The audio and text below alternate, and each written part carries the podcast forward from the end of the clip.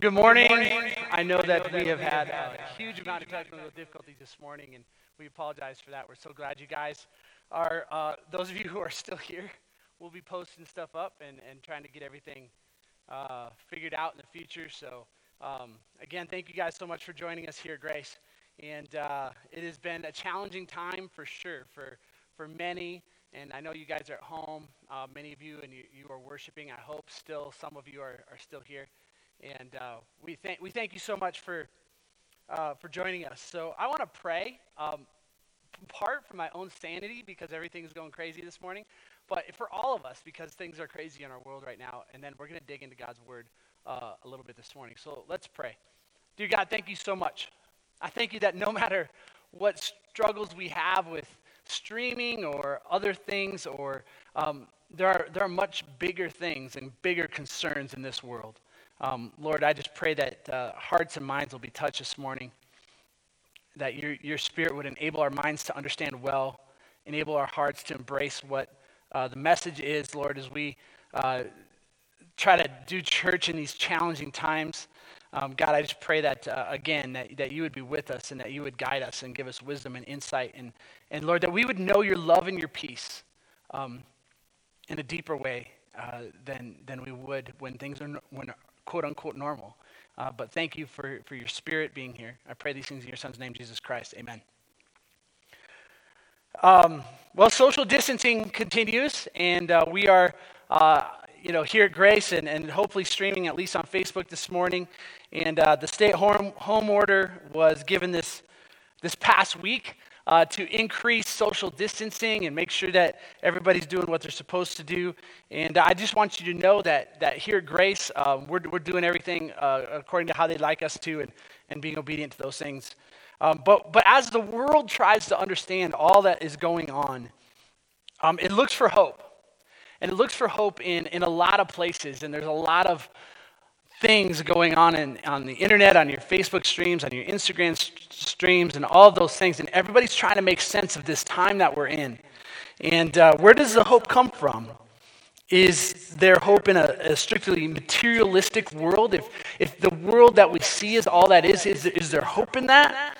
Uh, can, can the atheist provide any hope?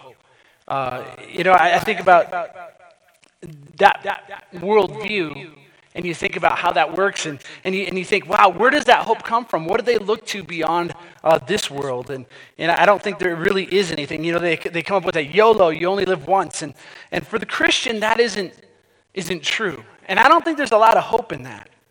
You know, what if COVID 19 or some other terrible disease comes your way? Then, then where's your hope? In, in a moment like this, when we're uncertain about the future and the world we live, on, live in, where does hope come from? The real world has to struggle with this. We all have to struggle with this. Where does our hope come from? Uh, where do we find it? maybe, maybe some thought that maybe it could be found in John Lennon's famed anthem, Imagine. And uh, Gal Gadot, the uh, famed actress who played Wonder Woman, uh, started, started with a bunch of her Hollywood friends. They seem to think so, that maybe there's hope in the lyrics of this, of this song, Imagine, that John Lennon did. In fact, they did a little Twitter video. And uh, in this video, uh, they, they begin to sing this song, and, um, and, and, they each take a line. And, and actually, I was going to subject you to that video, but I'm not going to. Uh, because we've had some technical difficulties with videos this morning, so we're going to skip that. But, but they each took a line of, in this song and, and tried to come up with, with uh, you know, where's our hope come from? Maybe if we could imagine, and this is what the song talks about there's, there's no heaven, there's no hell. If we could imagine that really nobody owns anything, nobody has anything, if we could imagine this utopia, this, this beautiful world where, where there's no greed because nobody really owns anything, where there's, there's no selfishness, where everybody lives at peace and the song that John Lennon sings, and, and it's really quite a catching tune, attempts to provide hope. But the problem with the song is this it, it provides hope in the mind of humanity. The thing about humanity is we've been around for thousands of years. And for thousands of years, there has been an idea of what the utopian vision was. And, and not all of those utopian visions were the same. Rome had a different vision than, uh, you know, than Greece did, and, and, and, they have different visions than the United States has. And, and, and even today, as you look at competing worldviews around the world, they all have a different idea of what this utopian vision is. I got to be honest, I wasn't even familiar with this song until the Gal Gadot and those started singing it. And then I went and I watched uh, the John Lennon video on YouTube of him singing the song and the video that they put together.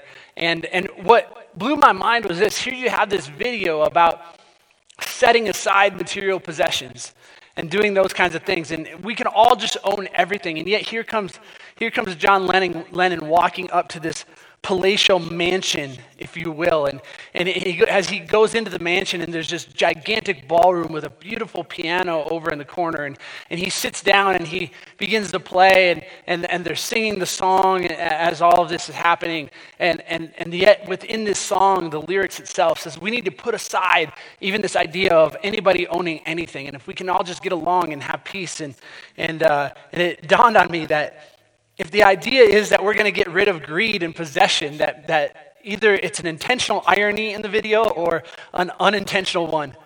But here's John Lennon in this beautiful mansion and all of his possessions signifying his wealth, and yet he's singing about not really having all these things, this utopian vision of peace. But the interesting thing about this song is this that there's this song about this utopia, and yet and yet, we live in a world where humans continue to show their fallenness. They continue to show what's, what's wrong with the human heart and the human soul, that, the, that things aren't right. Those in power seek more power. This worldview, this idea, this utopian vision tells us something. It tells us that we can identify as people that there is something wrong in the world. We can't quite figure it out sometimes. There is a, a fallenness that has infected the human soul and the human spirit. And we know something's wrong and we have an idea of, of how things should be, and yet it is so far beyond our reach, we can't accomplish it. There's a longing for something better, and I, I believe that longing is placed in our hearts and our souls by God, a longing for a just world that is full of peace. We know something's wrong, but what, what can think, what, what's the remedy? We think if we can just get the right people in power, we, we think if we could just get, get to be king for a day that you or I could fix everything. And can I just tell you that, that I certainly can't, and I know you can't either. But history is full of kings who thought the same thing and they failed. But Scripture gives us some understanding. Scripture in Genesis chapter 6, this is kind of before the flood. And, and God's recognizing the evil in the world. In Genesis chapter 6, verse 5, it says this The Lord saw how great the wickedness of the human race had become on the earth, and that every inclination of the thoughts of the human heart was only evil all the time. The Lord regretted that he had made human beings on earth, and his heart was deeply troubled. Everything was, was evil. There was evil in the world, and, and, and those inclinations are in the heart of the human soul. In Psalm 14, it says this, starting in verse 1 it says, The fool says in his heart, There is no God. They are corrupt, their deeds are vile. There is no one who does good. The Lord looks down from heaven on all mankind to see if there are any who understand, any who seek God. All have turned away, all have become corrupt. There is no one who does good, not even one. The longing in our heart for something that is good and beautiful is, is something that is placed there by God. But we should also recognize that we are marred by sin, that there really is evil in our hearts. And the human heart spews forth all of these things. So, what's the solution? The problem is evil, the problem is fallenness. What, what is the solution? Well, the solution can be found in the story of, of Jesus. And last week we took a break from our series, The Final Days of Jesus. And, and this week we're going to go back to that series. And, and, and, you might wonder why are we doing that? Why are we not focusing on, on coronavirus and other things? And, And, and the reason is this that because Scripture speaks to us, and I believe God has us in this series at this time for a reason. And there is an application to our daily life and the life that we're living in the here and now when we look at the final days of Jesus. The reality is this the government can't send enough stimulus, checks to, to fix what's wrong with the world. Now, don't get me wrong, I'm going to cash mine and deposit it, and you probably will too.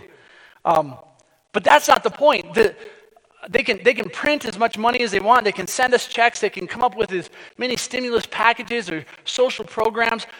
One of the things that we can see from all of this is that they are not in control, and no one is.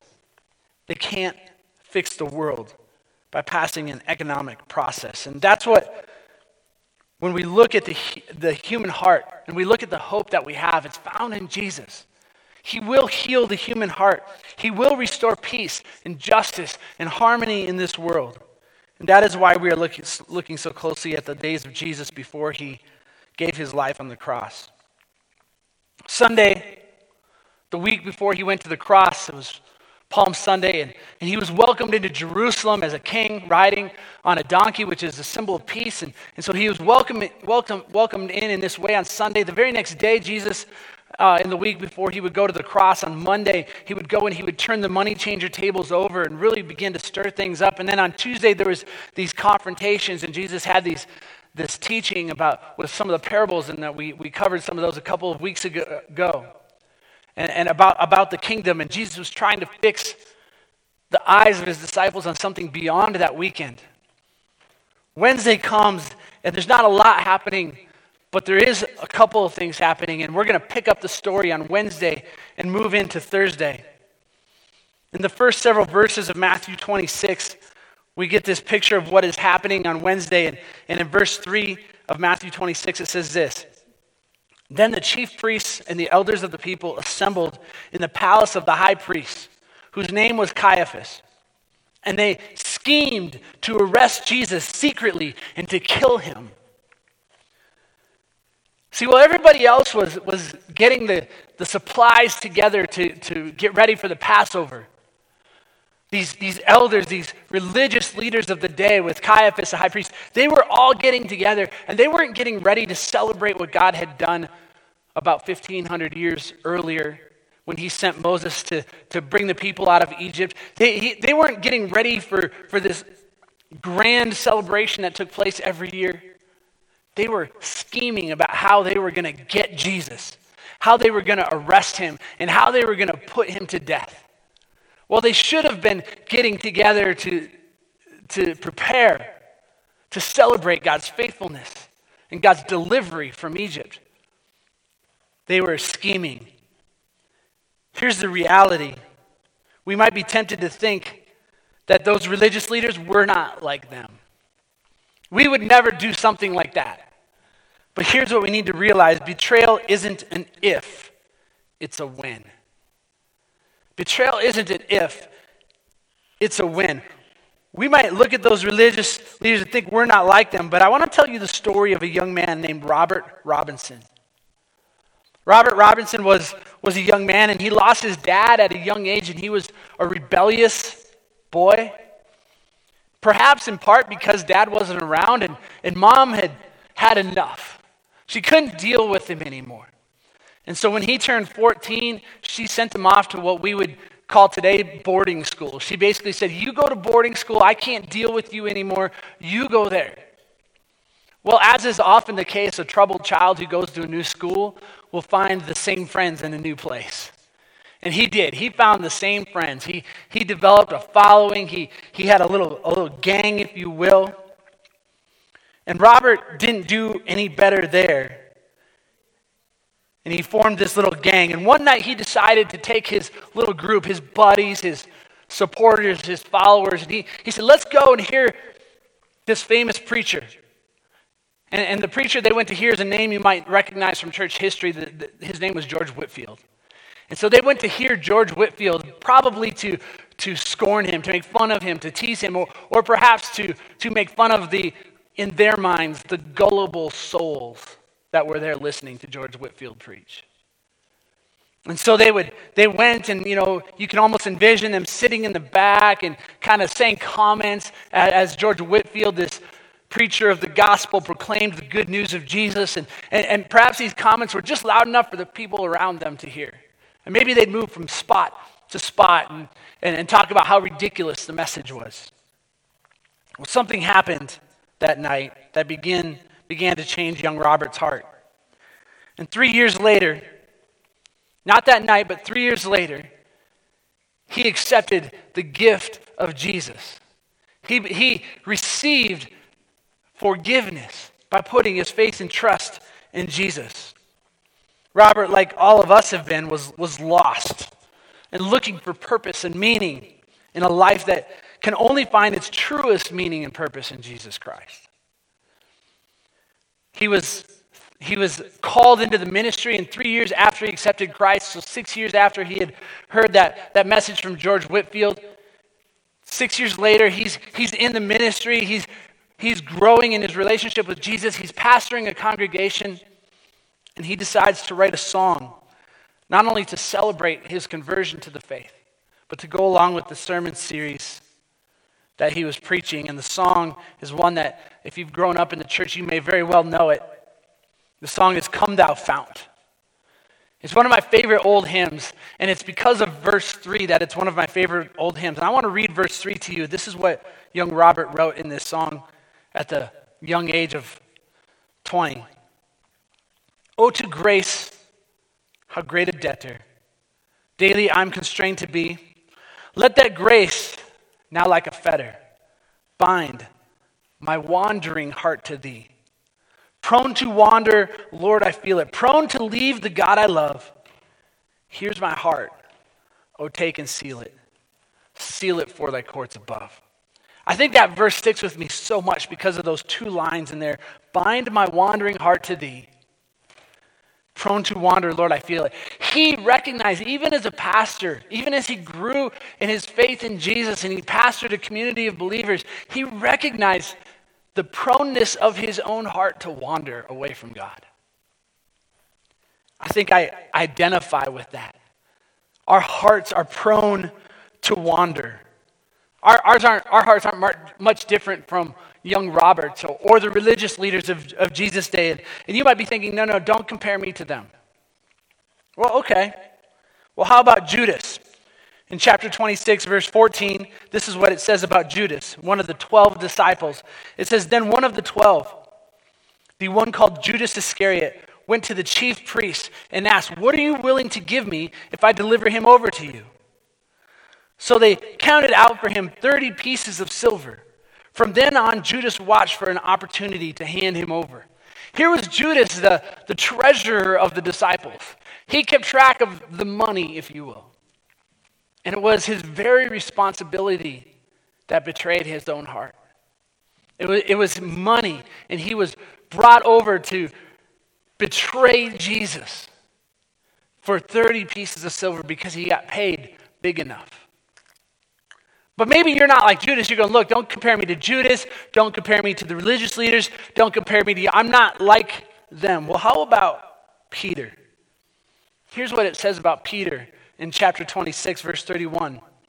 Then Jesus told them, This very night you will all fall away on account of me. For it is written, I will strike the shepherd, and the sheep of the flock will be scattered. But after I've risen, I will go ahead of you into Galilee. Peter replied, Even if all fall away on account of you, I never will. Maybe you're thinking you're like Peter at this point. But listen to what Jesus says in the next verse, in verse 34. Truly, I tell you, Jesus answered, This very night before the rooster crows, you will disown me three times. But Peter declared, Even if I have to die with you, I will never disown you. And all the other disciples said the same thing.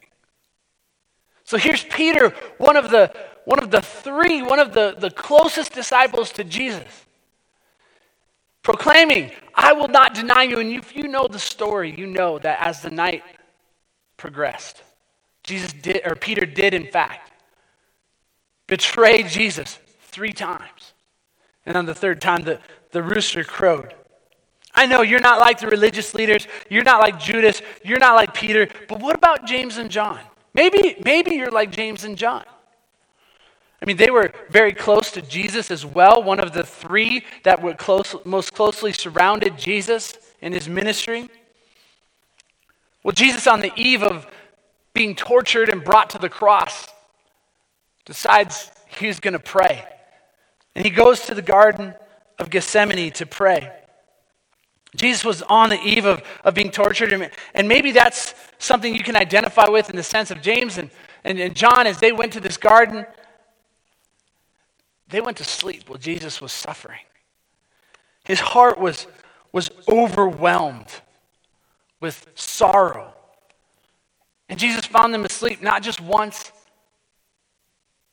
but twice. And on the third time, Uh, after the second time he found him asleep, as the text reads it, he didn't even really say anything. He just went off and, and, and prayed and cried out to the Father, saying, If you can take this, this cup from me, Father, do so, but not my will, but your will be done, Father. And he submits to the will. The truth is, we are all prone to wander like young Robert, to portray Jesus like Judas, to deny our faith when we don't find it convenient, or to grow apathetic and fall asleep. It's not a matter of if, but when. One of the main reasons we are willing to, be, to betray, deny, or grow apathetic towards Jesus is because we forget who he is. We forget the significance of the gospel message. We forget how powerful he is in our life. I don't mean we forget his name or we forget what we've learned in some cognitive sense, but that we forget the importance of the gospel. We forget that Every day he is present with us. As a matter of fact, I would suggest this that we must recognize the presence of Jesus in order to worship him. We must recognize the presence of Jesus in order to worship him. In the midst of all this betrayal and denial and apathy, we find something truly beautiful. And it starts with recognizing the presence of Jesus. Right after Matthew announced the scheming of the religious leaders at the beginning of chapter 26 and how they were scheming together to not only have Jesus arrested, but then to crucify him, to kill him. He describes this beautiful moment. I just want to read it to you. It starts in verse 6. Well, Jesus was in Bethany, in the home of Simon the leper. A woman came to him with an alabaster jar of very expensive perfume, which she poured on his head as he was reclining at the table. When the disciples saw this, they were indignant. Why waste? Why this waste? They asked. This perfume could have been sold at a high price and the money given to the poor. Aware of this, Jesus said to them, Why are you bothering this woman? She has done a beautiful thing to me. The poor you will always have with you, but you will not always have me. When she poured this perfume on my body, she did it to prepare me for burial. Truly, I tell you, wherever the gospel is preached throughout the world, what she has done will also be told in memory of her.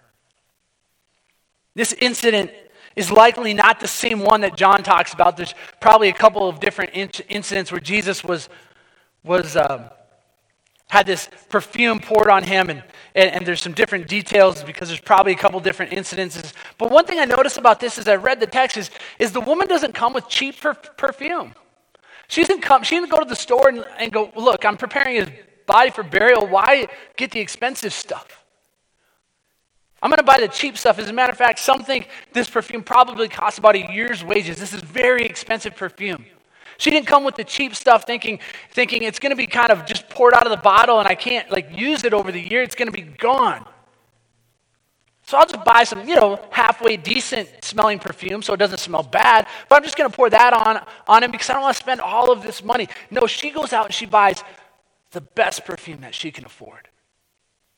And she anoints him with that. Why? Because it's Jesus. Because she understood something that the disciples maybe missed as they condemned her and said, why, why, why couldn't we have used the money to, to feed the poor or something like that? She understood something that they were missing. She recognized the presence of Jesus, the presence of the Messiah. And she worshiped him. And she didn't worship him halfway, she did it with everything she had, with the most expensive of perfumes. She was anointing him. She wasn't a part of the inner circle, but she recognized what the closest to Jesus managed to miss. His presence was what was more important. Not money, not even helping the poor was important as, as worshiping Jesus. This is where that famous statement that Jesus proclaims, he says, you know, the poor will always be with you. This is where he says that. In other words, he's saying, I'm not going to be with you, not in the same way. But the poor will always be with you. You will always have opportunity to minister to them, and you should. This morning, I'm sitting here on a stool in an auditorium that is mostly empty.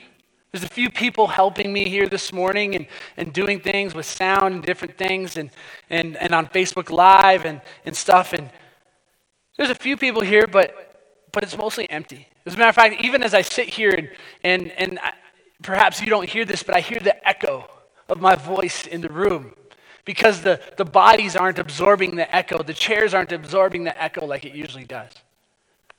We're in a unique situation. We're not together in a physical sense in the body of Christ, and yet we gather anyways. I'm staring into a camera. I'm not looking at people that are physically sitting here. I'm looking into a camera, and I know there's people behind the camera, but, but I'm just looking into a camera. It's a, it's a different feeling. And in many ways, we might be tempted to, to think that God isn't here. His presence isn't here because sometimes I think we feed on the energy of, of our brothers and sisters being close to us and, and, and lifting our hands in worship and, and doing all those kinds of things. And we, we can get distracted by technical difficulties and live stream issues that aren't working. And we can get frustrated and we can get, get, get all, all these noises. You might, you might even be tempted this morning. Maybe you're sitting there and, and you're going, you know what? I can get the dishes done while I listen to Pastor John preach. Or, or I can send the kids in the other room to play so that, so, you know, so that they don't annoy me and I can kind of sit on the couch and, and, uh, and, and really not pay that much attention, but just relax. Can I caution you against that? Don't do that. God is present with us. His Spirit is present with us. He is present in this place. He is present in your home. He is present where you're sitting. Engage in that presence. Be like this, this unnamed woman who comes and, and baptizes Jesus, if you will, with, it, with this expensive perfume and, and pours it on him, anointing him. Be like her. Recognize the presence of God in this world and Jesus in this moment. This is a time to worship, to hear the word of God. God transcends this technology that we're using, and I'm thankful for it most of the time but he transcends it. His presence transcends it. This is a time to worship and to worship him. Jesus was and is the living embodiment of the gospel. The day before he would be taken to the cross, he was embodying the gospel message with this woman. It's a message of tragedy and, and beauty. The tragedy is the sinfulness of humanity and the price that must be paid for that sin. The beauty is found in the God who saw fit to make the sacrifice on our behalf. In the midst of being betrayed, in the midst of Judas and, and, and Peter and James and John and the religious leaders and all of those around him in that day, and in the midst of all of them betraying him or, or, or, or becoming apathetic, scheming, to have him arrested and be killed, there's this beautiful moment that Matthew puts in the midst of all of it. There is beauty in the midst of tragedy. And we see it in this story. And we see it even now. This last week, I heard the story of a, of a company in uh, Colorado Springs are associated with YWAM. I'm not sure how the details work with the company and the, and the nonprofit, but they, they had use, I think it's called hydroponics, where they use uh, like fish and things like that, and they grow lettuce. And they had, they had a bunch of accounts and business accounts. And as you can imagine, you know, when, when all of this stuff came down and, and all of a sudden nobody was able to go out to eat, a lot of their accounts were with restaurants and things, and restaurants had to close. Some of them had to close because they couldn't afford to stay open. And, and so they lo- began to lose all these accounts for lettuce. And what are we going to do with all this lettuce? And the owner, being a, a follower of Jesus, he, he began to pray. And, and, and that's probably an understatement. As the story was told, and as I listened to him interviewed, he went and he just cried out to God, What am I going to do? I've got all this lettuce. I, I, all, all, my accounts are, are gone. What am I going to do with it? And, and, and they came up with a plan. And he felt like God was saying, Look, I have given you what you have for a reason. Use it. And so he began to work with some other nonprofits and churches in the area, and they started to give the lettuce away to people in need and become a huge blessing in this context. Beauty in the midst of tragedy. His business was perhaps dying, and yet God took that and redeemed it and made it something beautiful for his community. Beauty in the midst of tragedy. Jesus was the living embodiment of the gospel message but what we need to understand about the gospel message is this the gospel is the exchange of tragedy for glory. The gospel is the exchange of tragedy for glory. Imagine, if you will, that Thursday night before Jesus would go to the cross, and, you, and you're sitting there and you're in a room in the upper room, and, and, and I was in, in Israel and in Jerusalem uh, this last year, and um, went to the room where they think that maybe this was the upper room. And it's not that big of a room, but there's a room there and, and, and, and, it's, and it's an upper level. And, and, and you're sitting in that and, and you're, you're listening to the conversation as they begin to celebrate the Passover meal, the Passover being what was being celebrated at that time. It's, it's, it's a story of redemption and God's faithfulness, bringing the, the, the Jews and Israel out of Egypt after they had been enslaved for 400 years and God's faithfulness in that. And He sent Moses in to do that. And, and, and this is a celebration of that event. And very specifically, it was a celebration of, of when they, they made a sacrifice before God. And they took the blood from that sacrifice and put it on the doorpost, and it was a sign to the, to the angel of death that would come and take the firstborn born from every family, that that family was faithful to God. That that family would was a follower of Jesus. And so, Passover, that's where the name comes from Passover. Don't enter in and take the, the oldest born. And so they were there and they were there that night. And, and, and there's, there's a question at the beginning of the Passover celebration that is always asked. And that question is this How is this night different from all the others? And you could imagine as you're sitting there and you're listening, especially if you had this historical context that we have knowing what's going to happen the next day, and the disciples seems like we're still confused about, about the, the gravity of the situation and what was going to happen to Jesus, even though he announces it in, in the beginning of chapter 6. He announced what was going to happen. He had told them and prepared them, but for some reason they still couldn't quite connect all the dots. And, and yet, this woman that anointed him seems to have connected at least some of the dots to sit in there and there as they recline around the table and, and jesus likely asks this question how is this night different from all others? And in the passover celebration we they ask that and, and they ask it every year but but this time it wasn't just that this night was different from all the other nights in the year but this night this passover night was different from every other passover night. How is this different from all the other passover nights? What a loaded question that was that Thursday as they sat down for the Passover, Passover meal. Well, they were celebrating the beauty of God's rescue of the Israelites from Egypt. They were having a meal with the one who would rescue all who would believe from the tragedy of their own sin. The gospel rises from the ashes of the worst tragedy to bring glory to God, a glory that we share in, a glory that is not found in self aggrandizement, but in sacrifice that was modeled to us by Jesus, who gave his life that we, you and I, might know life. As a matter of fact, that's why we take communion.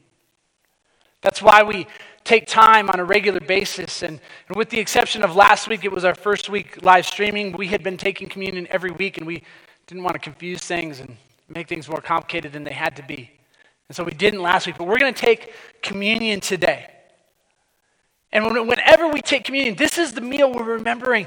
The day before he would go to the cross, before he would be beaten, before he would be tortured, they would go and they, would, and they would be in this, this upper room celebrating Passover, the Last Supper, as it's often called. I'm going to go over here uh, to the communion table. And as I go to the communion table,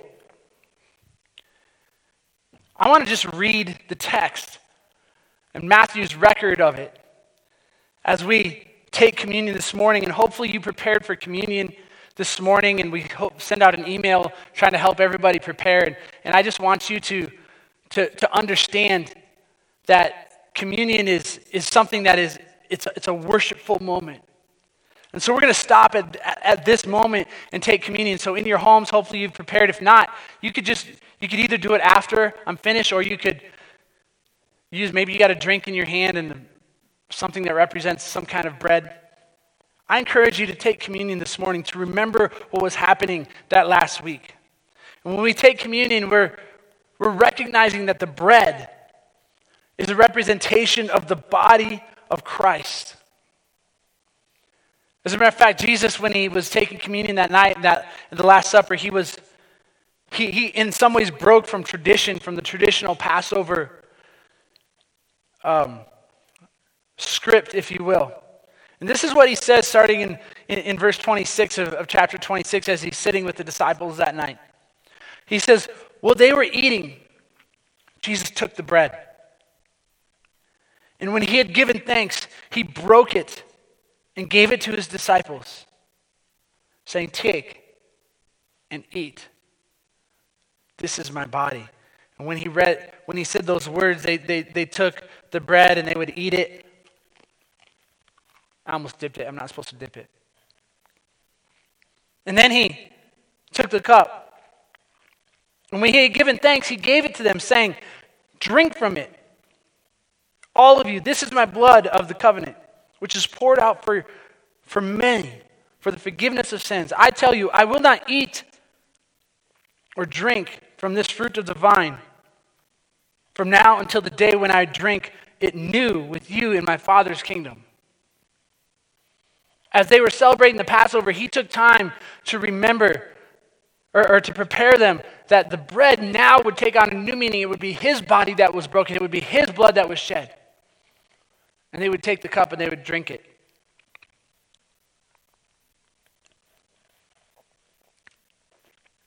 When we do that here at Grace, and certainly this looks different from what, what they did in the first century. But as he, took the, as he said these words, he was preparing them for what was about to happen as he would go to the cross. Communion is a time where we, we worship Jesus by remembering what he did. He paid the price. He paid the price. The gospel is the exchange of tragedy for glory, but God's glory is found not in self aggrandizement, but in sacrifice, giving his own life. That is the gospel message. Danger is not found in the denial of self, but the denial of Jesus. So often we, den- we, we don't want to deny ourselves, we want to uplift ourselves. We, we, we live with a prideful heart. But Jesus doesn't ask us to lay down our own life, He asks us to set down our life. He said, Deny yourself and pick up your cross and follow me. There is a self sacrifice. When we run into danger, it's not when we deny ourselves, that's when we're safe. It's when we deny Jesus that we are truly dangerous. That's when we're in danger of, of buying into the betrayal, buying into the, the apathy, letting us forget about who Jesus is. Let's not for, for, do that this season. We live right now in the midst of tragedy. Many are impacted by corona, and we're supposed to get much, much worse. It's on everybody's mind, it's all anybody wants to talk about. But there's a bigger tragedy to be concerned about. It's not about corona. It's not about COVID 19. It's not about, about whether we get sick or even whether we die. The bigger tragedy is this the bigger tragedy is that we live in a fallen world. We live where sin has impacted our lives. That's the biggest tragedy of all. We were built for eternity. And we long for a better world where peace and truth and justice will be realized. But it can't be found in the way John Lennon or Gal Gadot wants it to be found. It isn't by some humanistic pursuit. It's not environmentalism. It's not a political party. It's not a, a policy that can be put into place. It's not a vaccine that can be developed in a lab that would prevent the effects of sin. There is no cure for what ails this world apart from Jesus himself. Jesus' words deny yourself, pick up your cross, and follow me. Danger is not found in the denial of self, but the denial of Jesus. Have you denied yourself and accepted Jesus? If not, maybe today's the day. You might be sitting at home. You might be sitting at home and, and you might be sitting there thinking, you know, I, I don't know, I'm listening to this and, and, and I'm hearing this. And I do recognize that there's something bigger in this world than COVID 19. And though that's on my mind, the, the bigger thing is sin. And I've recognized that in my own life. And I need to get to a place where I deny myself and I accept Jesus. I, I lift Jesus up. If you're sitting at home and you're listening to this, I want to encourage you right now, make that decision to follow Jesus. As a matter of fact, I want to I want to pray. I'm going to pray a prayer. Pray, the prayer isn't magic. It's not an incantation. It doesn't do anything magical. But it, if, if your heart is in it, if you're sincere about it, it can be the beginning of a relationship with Jesus, of receiving forgiveness of your own sin, being justified so that you can be right before God. If that's where you're at and you're ready to do that, just pray with me. Dear Jesus, thank you for your grace, for your goodness for forgiveness of sin, for going to the cross, for shedding your blood, that my sins might be forgiven. Lord, we praise you, we worship you, we glorify you. Lord, you are good and you are holy. Lord, I put my faith and trust in you. I pray these things in your Son's name, Jesus Christ. Amen.